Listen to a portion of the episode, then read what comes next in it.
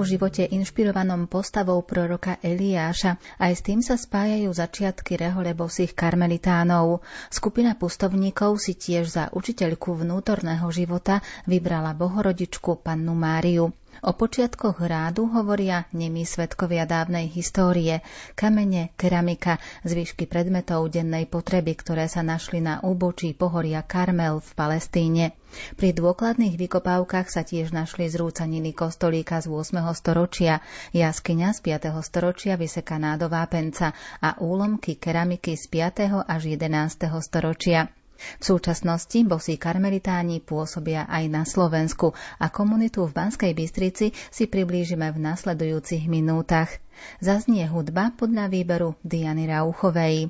Technicky spolupracuje Pavol Horňák a príjemné počúvanie vám praje Andrá Čelková.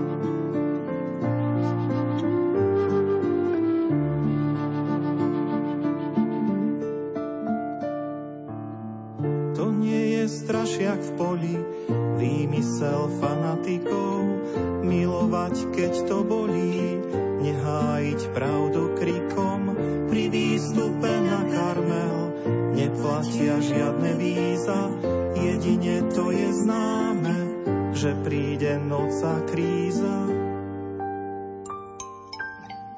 Na konci budeme my z vás súdení. Na konci budeme my z lásky súdení. Na konci budeme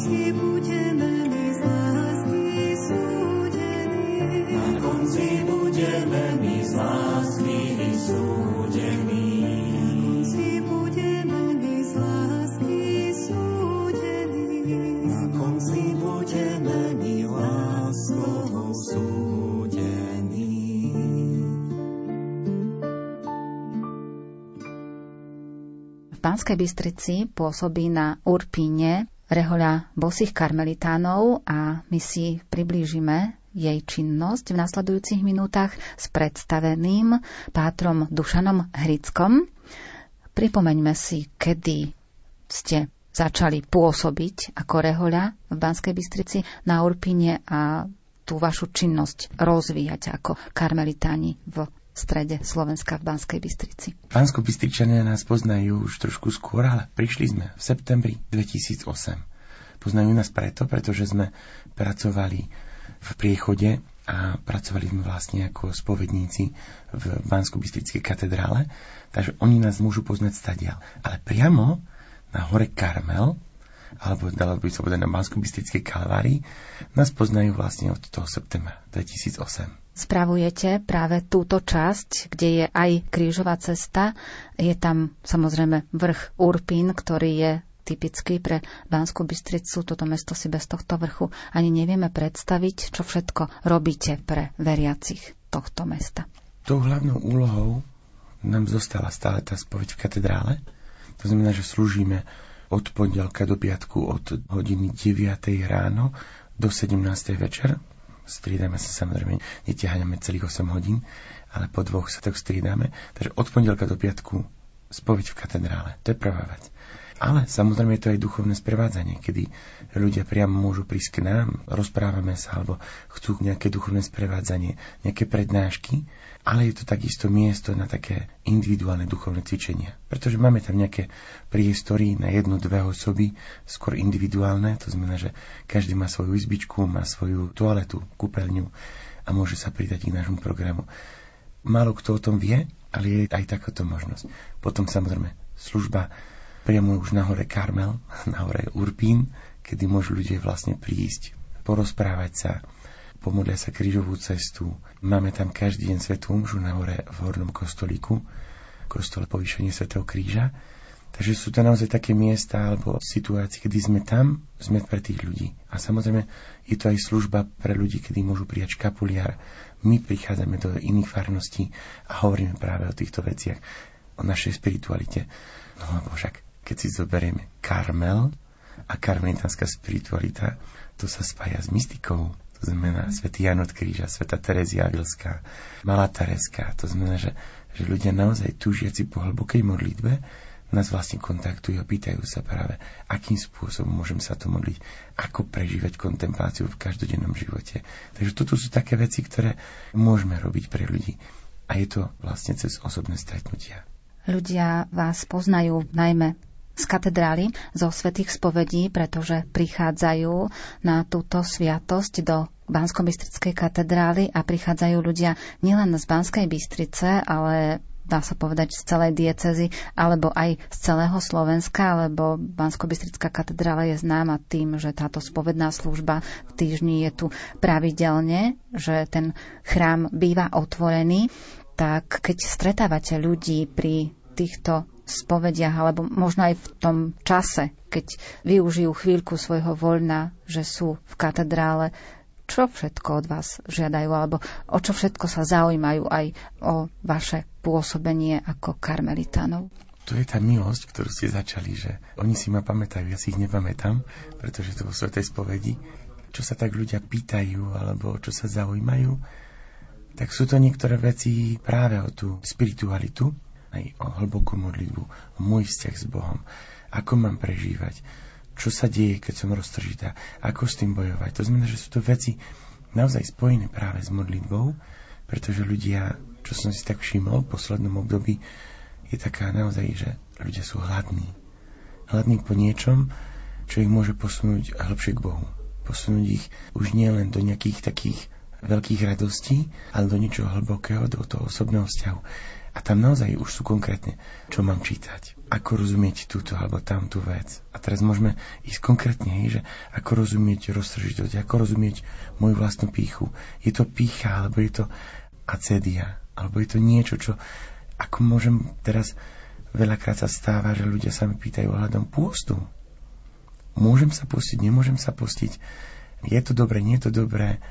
Ľudia sa veľakrát púšťajú napríklad do modlitby pompejskej a to sú tri ružence denne. A teraz, samozrejme, doteraz možno práve nemali toľko modlitby, teraz majú a to srdce sa im otvára. A teraz prichádzajú momenty, kedy si všimnú, že fú, a teraz, keď sa to skončí, čo mám robiť? Dobre, možno niekto sa chytí znova pompejskej, ale možno Boh ich pozýva niekedy aj inde. Do ticha, do rozjímania, do dotýkania sa svätého písma a to sú práve tie otázky, ktoré často ľudia kladú. Ale sú tam samozrejme aj drámy, kedy ľudia z nemocnice prídu priamo do katedrály a vyspovedajú sa alebo otvoria sa s tým, že no práve som prišla od lekára, ktorý mi povedal, že mám rakovinu. Jednoducho sú to veci, ktoré sa otvárajú a ja vtedy mám tú možnosť, že môžem hneď udeliť aj pomazanie chorých. Takže ťažko ustaliť čo, ale myslím si, že ten hlad po modlitbe, ktorý ja som si všimol, že ľudia sú dnes veľmi hladní po modlitbe, pretože chcú ísť do ničoho hlbšieho, do vzťahu a do čoho si, čo ešte pre nich je nepoznané.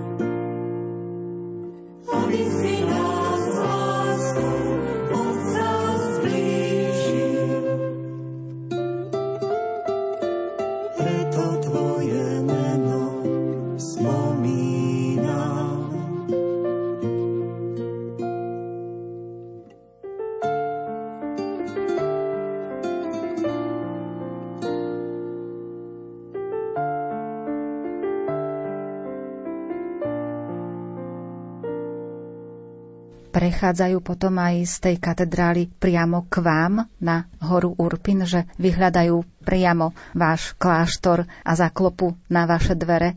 S touto vecou skôr aj ja im niekedy ponúknem, alebo ostatní sa pýtajú, pretože duchovné sprevádzanie sa nedá robiť tam, kde je služba spovede, pretože sprevádzanie sa nedá urobiť za 5 minút.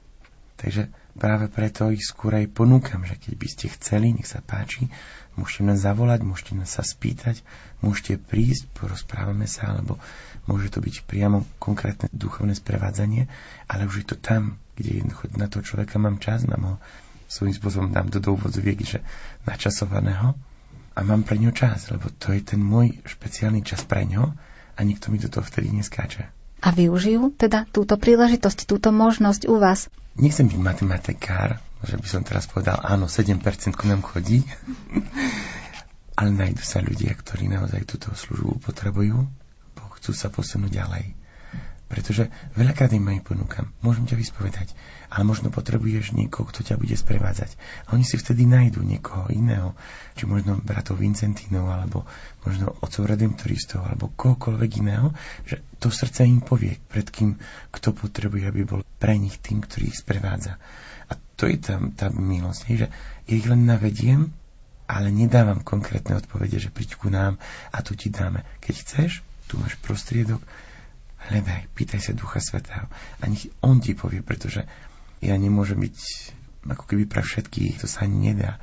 A z druhej strany, nie každé srdce sa stretne s tým istým srdcom, lebo každý potrebuje niečo iné. Niekedy ako keby sme mali takú bázeň, že vieme, že tu sa nachádza kláštor, tam pôsobia bratia, tam pôsobia sestry, ale ako keby sme sa báli zaklopať na tie dvere.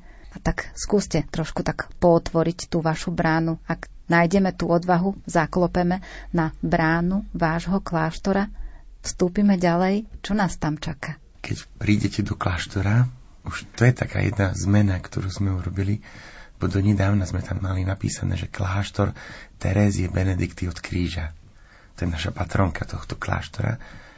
Až po nejakom čase som si všimol, že ľudia majú takú bázeň, pretože si myslia, že tam žijú sestry, keďže teraz je Benedikty od kríža. Tak sme to zhodili a dali sme tam, že kláštor bosých karmelitánov. Takže už vedia, to je jasné, že to sú bratia. Takže keby niekto k nám zazvonil, tak vôjde sa do prvej miestnosti, to je taká úplne maličká miestnosť, možno meter na meter, a sú tam dvoje dvere.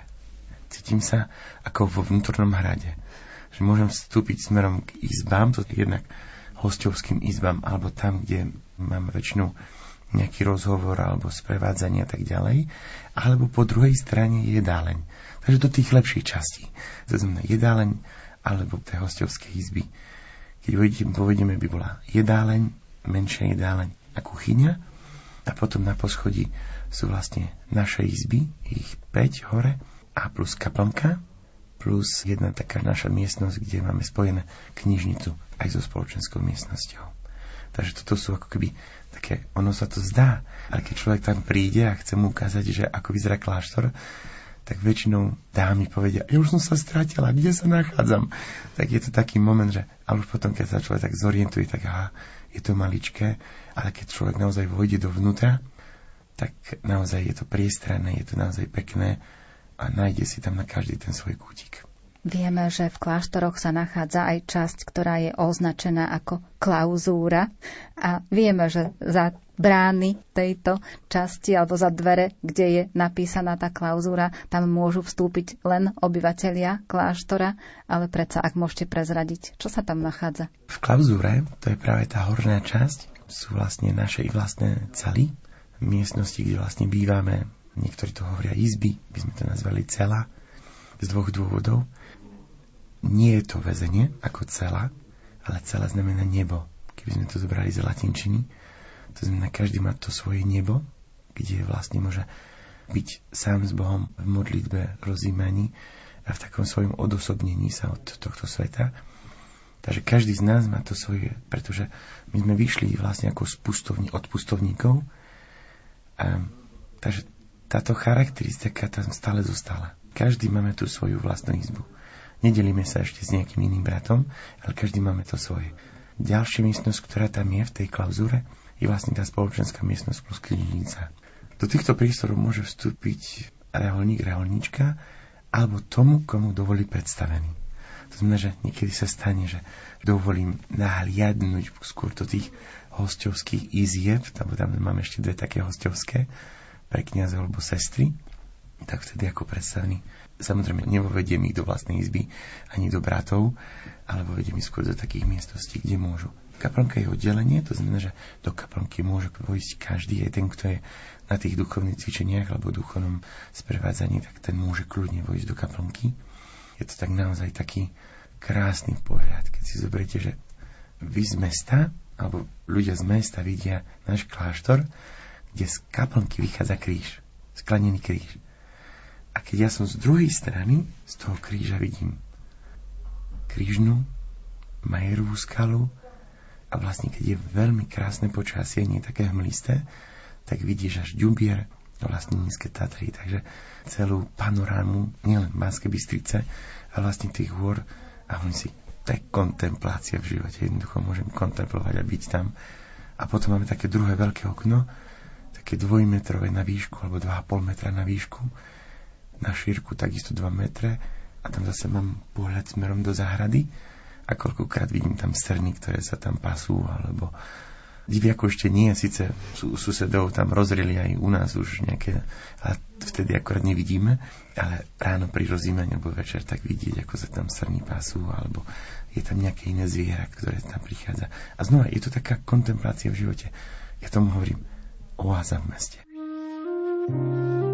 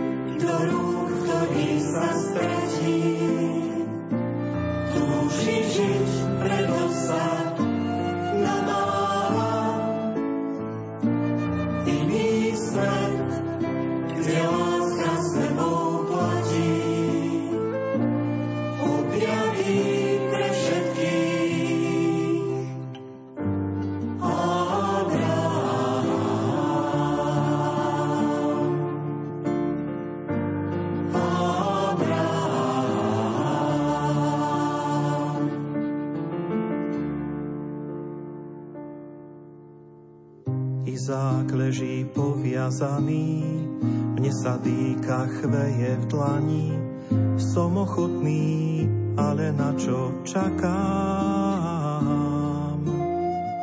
Nech sa deje Božia vôľa, práve vtedy sám Boh zvolá. Nezabíjaj nevinného stačí,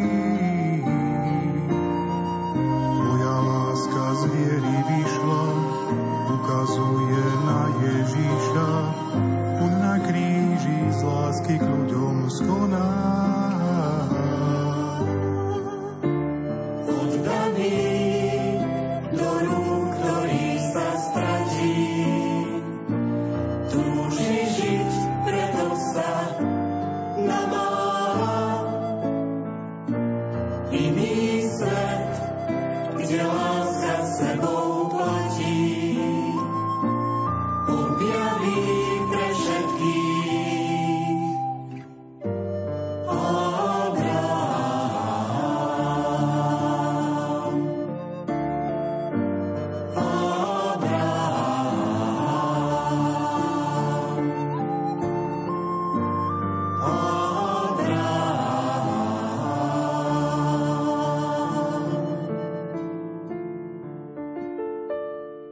sa týka počtu komunity, tak vy ste predstavení a ešte koľky spolubratia sú v tomto kláštore na Urpine? Začal by som asi tým, že áno, som predstavený, ale predstavený pre Bansko Bystricu a Staré hory, ale tvoríme komunitu so Starými horami. A sme rozdelení, že traja bývajú na Starých horách, aby boli k dispozícii putníkom, a traja bývame tu v Banskej Bystrici a plus samozrejme delíme sa aj tú službu v katedrále, aby sme to neťahli len my traje, ale vlastne ešte aj bratia zo Starých hôr nám pomáhajú a nás to tak tmelí a vlastne vytvárame jednu komunitu, aj keď máme dva kláštory. Takže ja tomu vždy hovorím, že sme jedna komunita v dvoch kláštoroch. Jeden predstavený, ale dva kláštory. Máte spolubratov z Polska? No to je taká špecifika. 3 na 3, pretože sú traja bratia z Polska je otec Bernard, má okolo 70 rokov, potom otec Stanislav, určite ho každý pozná, farár na Starých horách, ten má 51 rokov a otec Pavol okolo 41. Takže to sú traja Poliaci, ktorí, keď som sa minule s nimi rozprával, tak hovoria, áno, som na Slovensku už viac ako v Polsku, ako svojej kniazkej službe a hovoria si, že neviem si predstaviť asi už možno ťažko si sa vrátiť do tej reality tam, že bude to ťažké, keď sa budeme musieť vrátiť, ale jednoducho Slovensko im prirastlo k srdci a hlavne toto stredné Slovensko. Ak by sme mohli sa dotknúť aj vašej charizmy, bosých karmelitánov, naznačili ste tých svojich zakladateľov. Samozrejme, je tam aj spätosť so samotnou horou Karmel. Spojitosť s horou Karmel je to kvôli tomu, že sú to pustovníci. Ja by som skôr povedal ešte doplnil križiaci križiaci, ktorí začali žiť na hore Karmel a preto ich začali volať karmelitáni. Takže nie od karamelky, ani karmelu, ani krovky, ani podľa ničo iného, čo s karamelom, ale je to spojené s tým, že tí bratia začali žiť na hore Karmel a preto hovorili karmelitáni. Vlastne od týchto rytierov potom prišli sme vlastne, to boli pustovníci. A potom, keď prišli bratia do Európy, tak tam bola aj tá služba či v školách alebo iným spôsobom. A tak keď sa to tak vyčistilo, dnes, keď sa ma ľudia pýtajú na spiritualitu Karmelu alebo bosy karmelitánov, tak číslo jeden pre mňa je modlitba. A to znamená, ja sám sa modlím a potom tou mojou úlohou a mojou spiritualitou je nielen modliť sa, ale aj učiť tej modlitbe. A preto aj niekedy teraz v týchto rokoch skúšame teraz aj tak rozbehnúť v jednom našom kláštore v Košiciach aj školu modlitby. Aby sa ľudia postupne naučili, že čo je to modlitba, ako môžem zažívať modlitbu, čo počas toho prežívam a tak ďalej, ale je to taká škola. Možno v budúcnosti, možno už od septembra rozmýšľame na takou aj školou modlitby priamo v našom kláštore v Banskej Bystrici, kedy ľudia by mali aj prednášku, ale mali by aj tú skúsenosť modlitby. Ale to je ešte ako keby stále ešte také, ja tomu hovorím, že, že dieťa v plienkach, ktoré sa ešte len tvorí. Takže určite modlitba a učiť ľudí modlitby. Duchovné sprevádzanie, ktoré sa spája so sprevádzaním alebo so spovedou. Potom učiť ľudí práve tej skúsenosti s Bohom. A potom úcta k pani Mariška Poliarskej. To sú ako keby tieto štyri základy, na ktorých stojí Karmel. Ak zostaneme pri tom poslednom, čo ste spomenali, úctu k panne Márii Škapuliarskej alebo panne Márii Karmelskej, tak prostredníctvom tejto úcty sa môžeme stať súčasťou vašej spirituality všetci, ktorí sa prihlásime a príjmeme škapuliara, budeme ho nosiť. Áno, ja keď som sa rozhodoval pre prijatie škapuliara, tak to bolo taký zaujímavý moment, si hovorím si.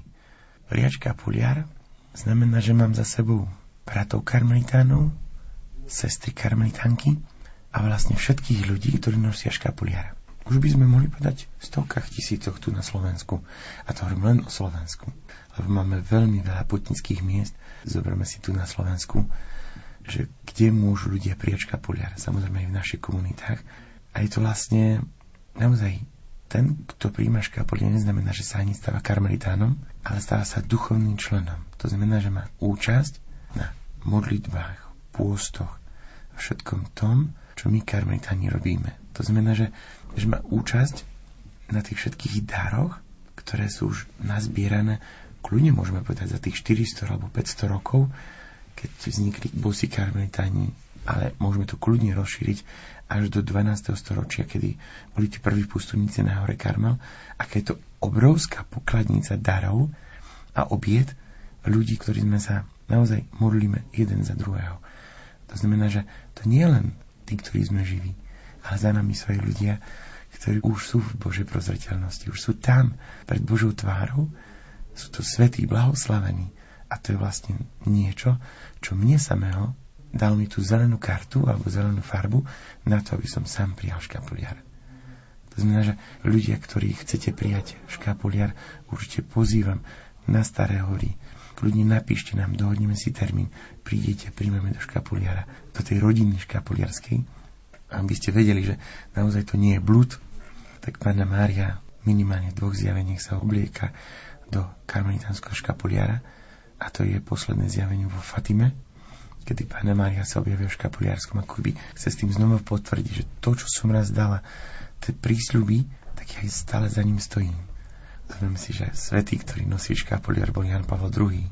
A jeden z privílejov, alebo jeden z darov, ktorý Pána Mária hovorí, že ten, ktorý zomrie v škapuliari, tak dostáva privilej, že najbližšiu sobotu po smrti sa dostane do neba, ak by bol niekde inde. To znamená, že ak by sa dostal do očistca, bude vyslobodený z očista najbližšiu sobotu.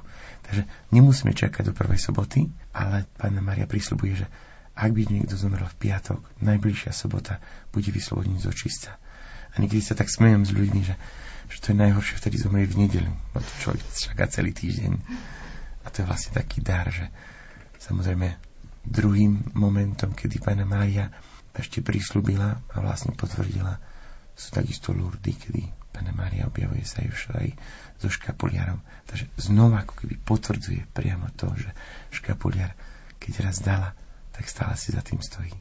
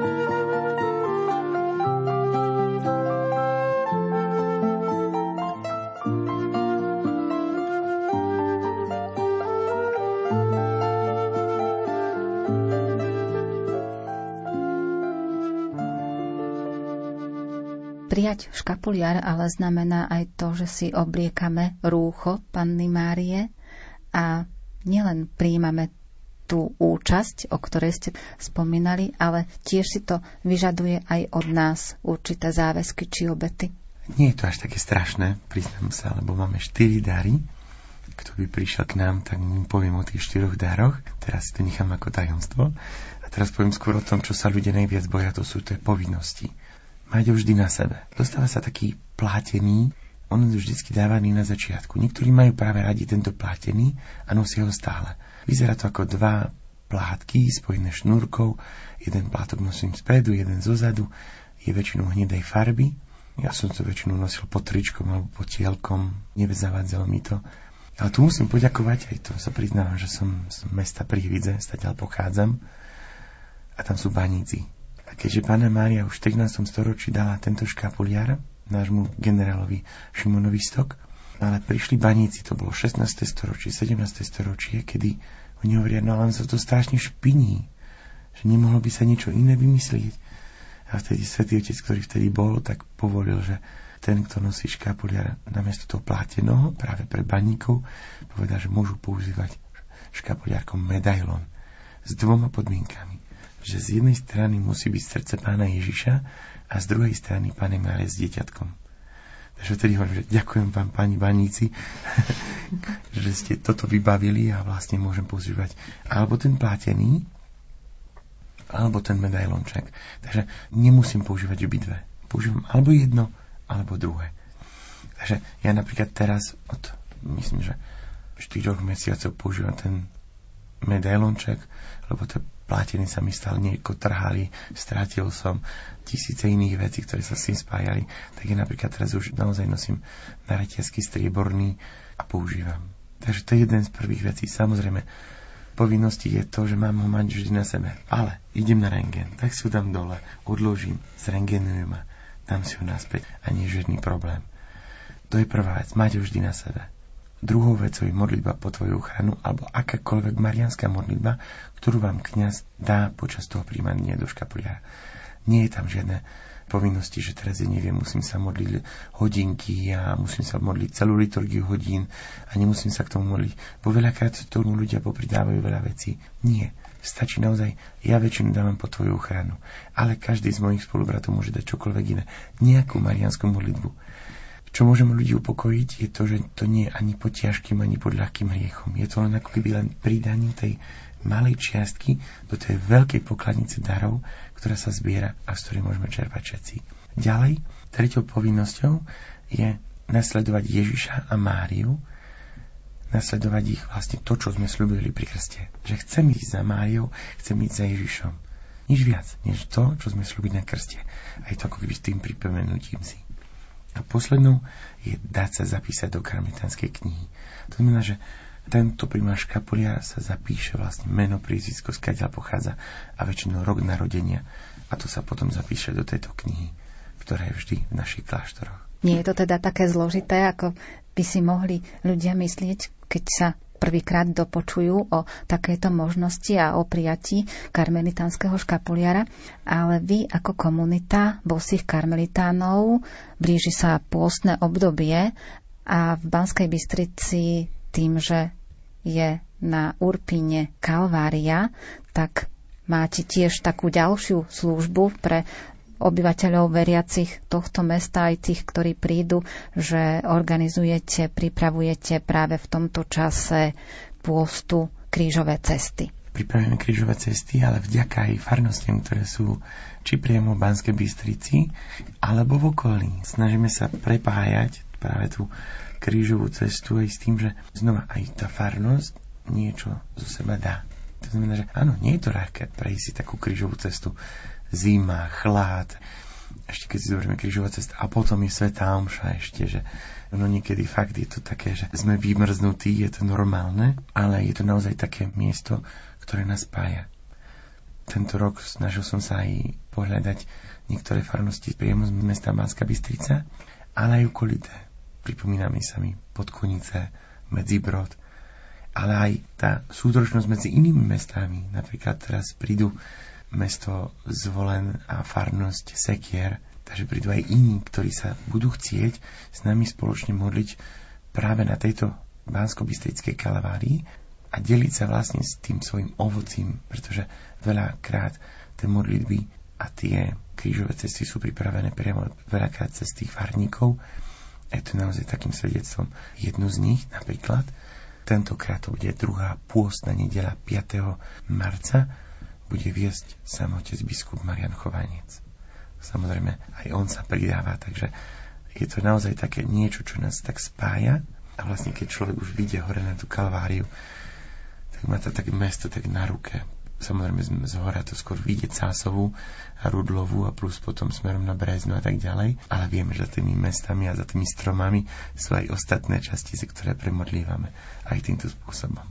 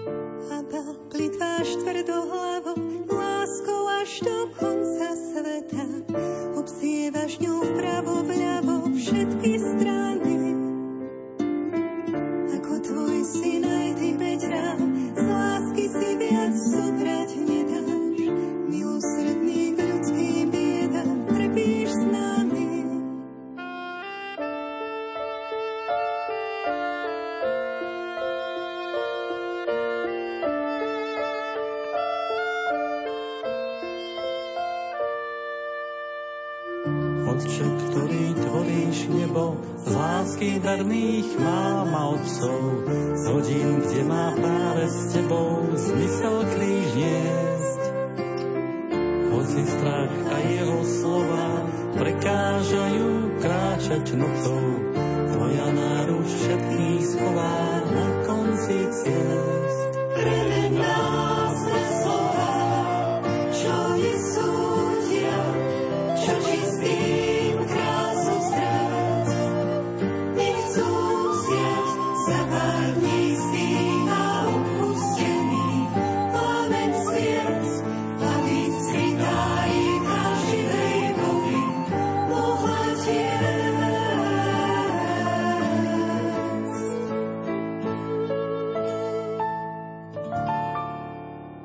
Aj z tých predchádzajúcich rokov ľudia využívajú túto príležitosť, prichádzajú na tieto krížové cesty, ktoré bývajú na Urpíne počas pôstneho obdobia?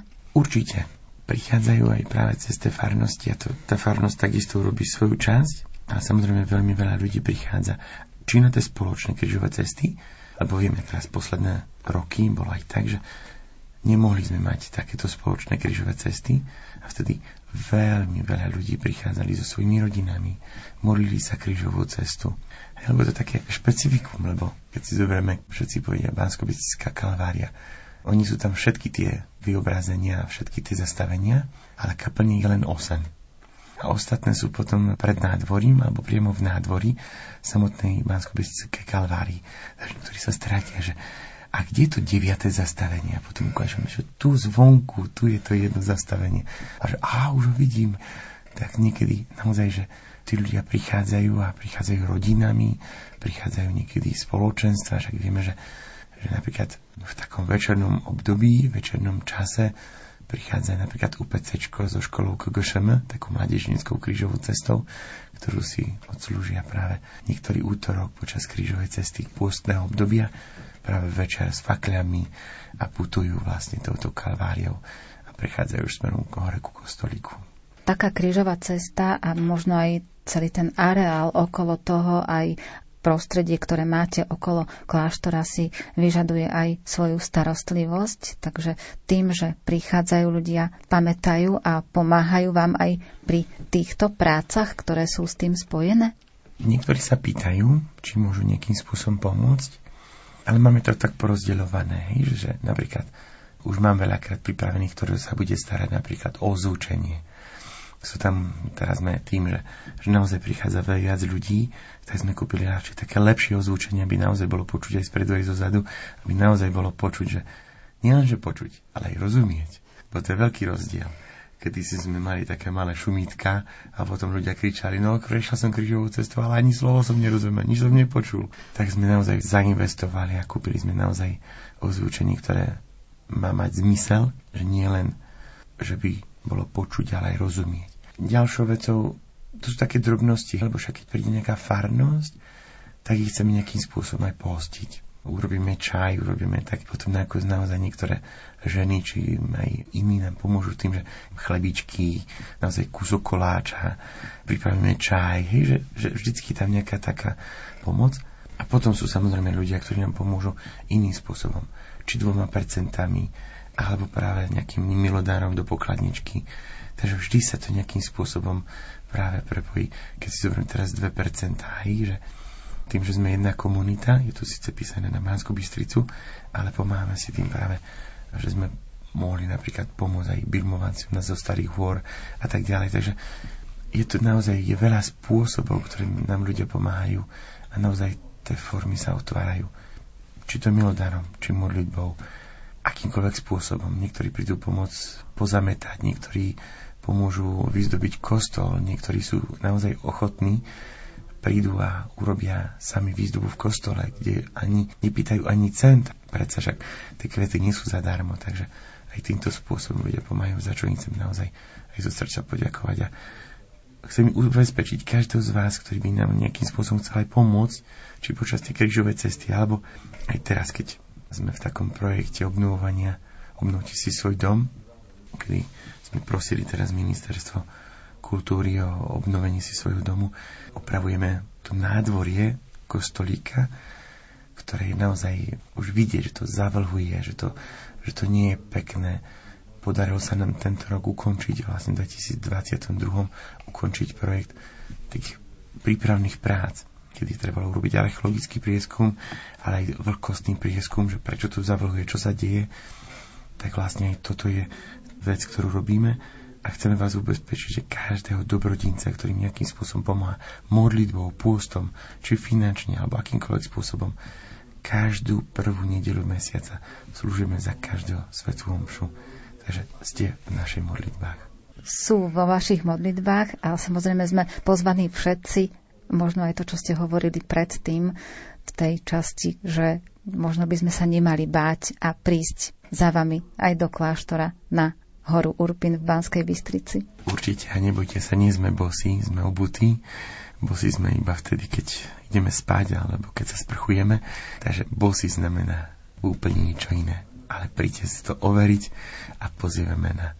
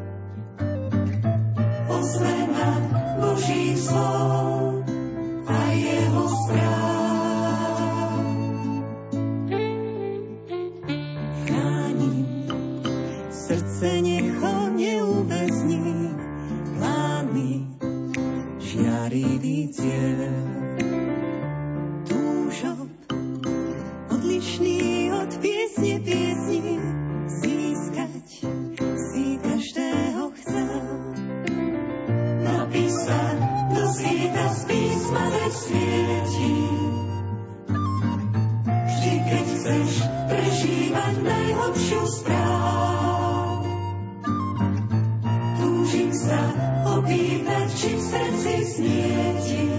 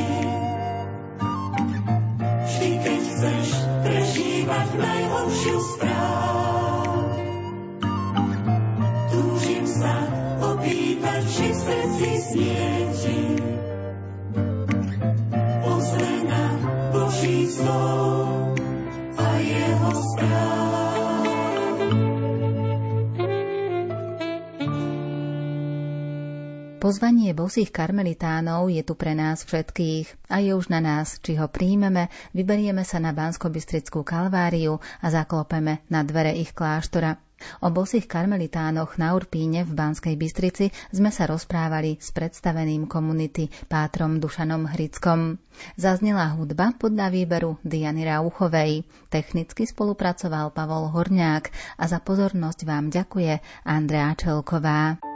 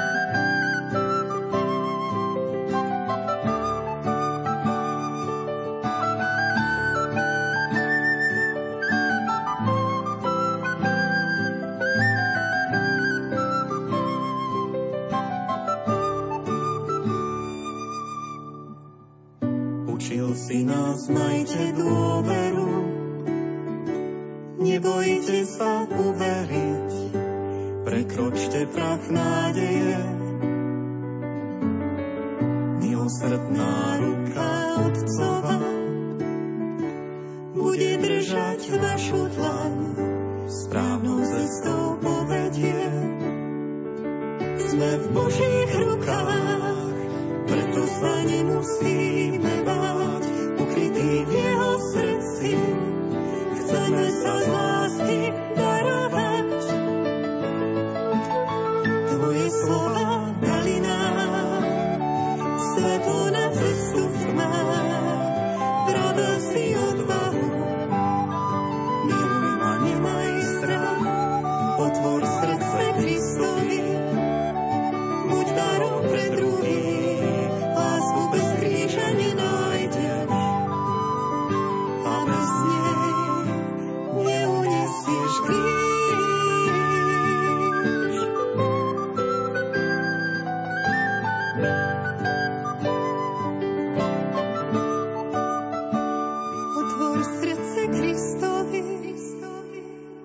darom pre druhých. Lásku bez kríža nenájdeš a bez lásky neuniesieš kríž.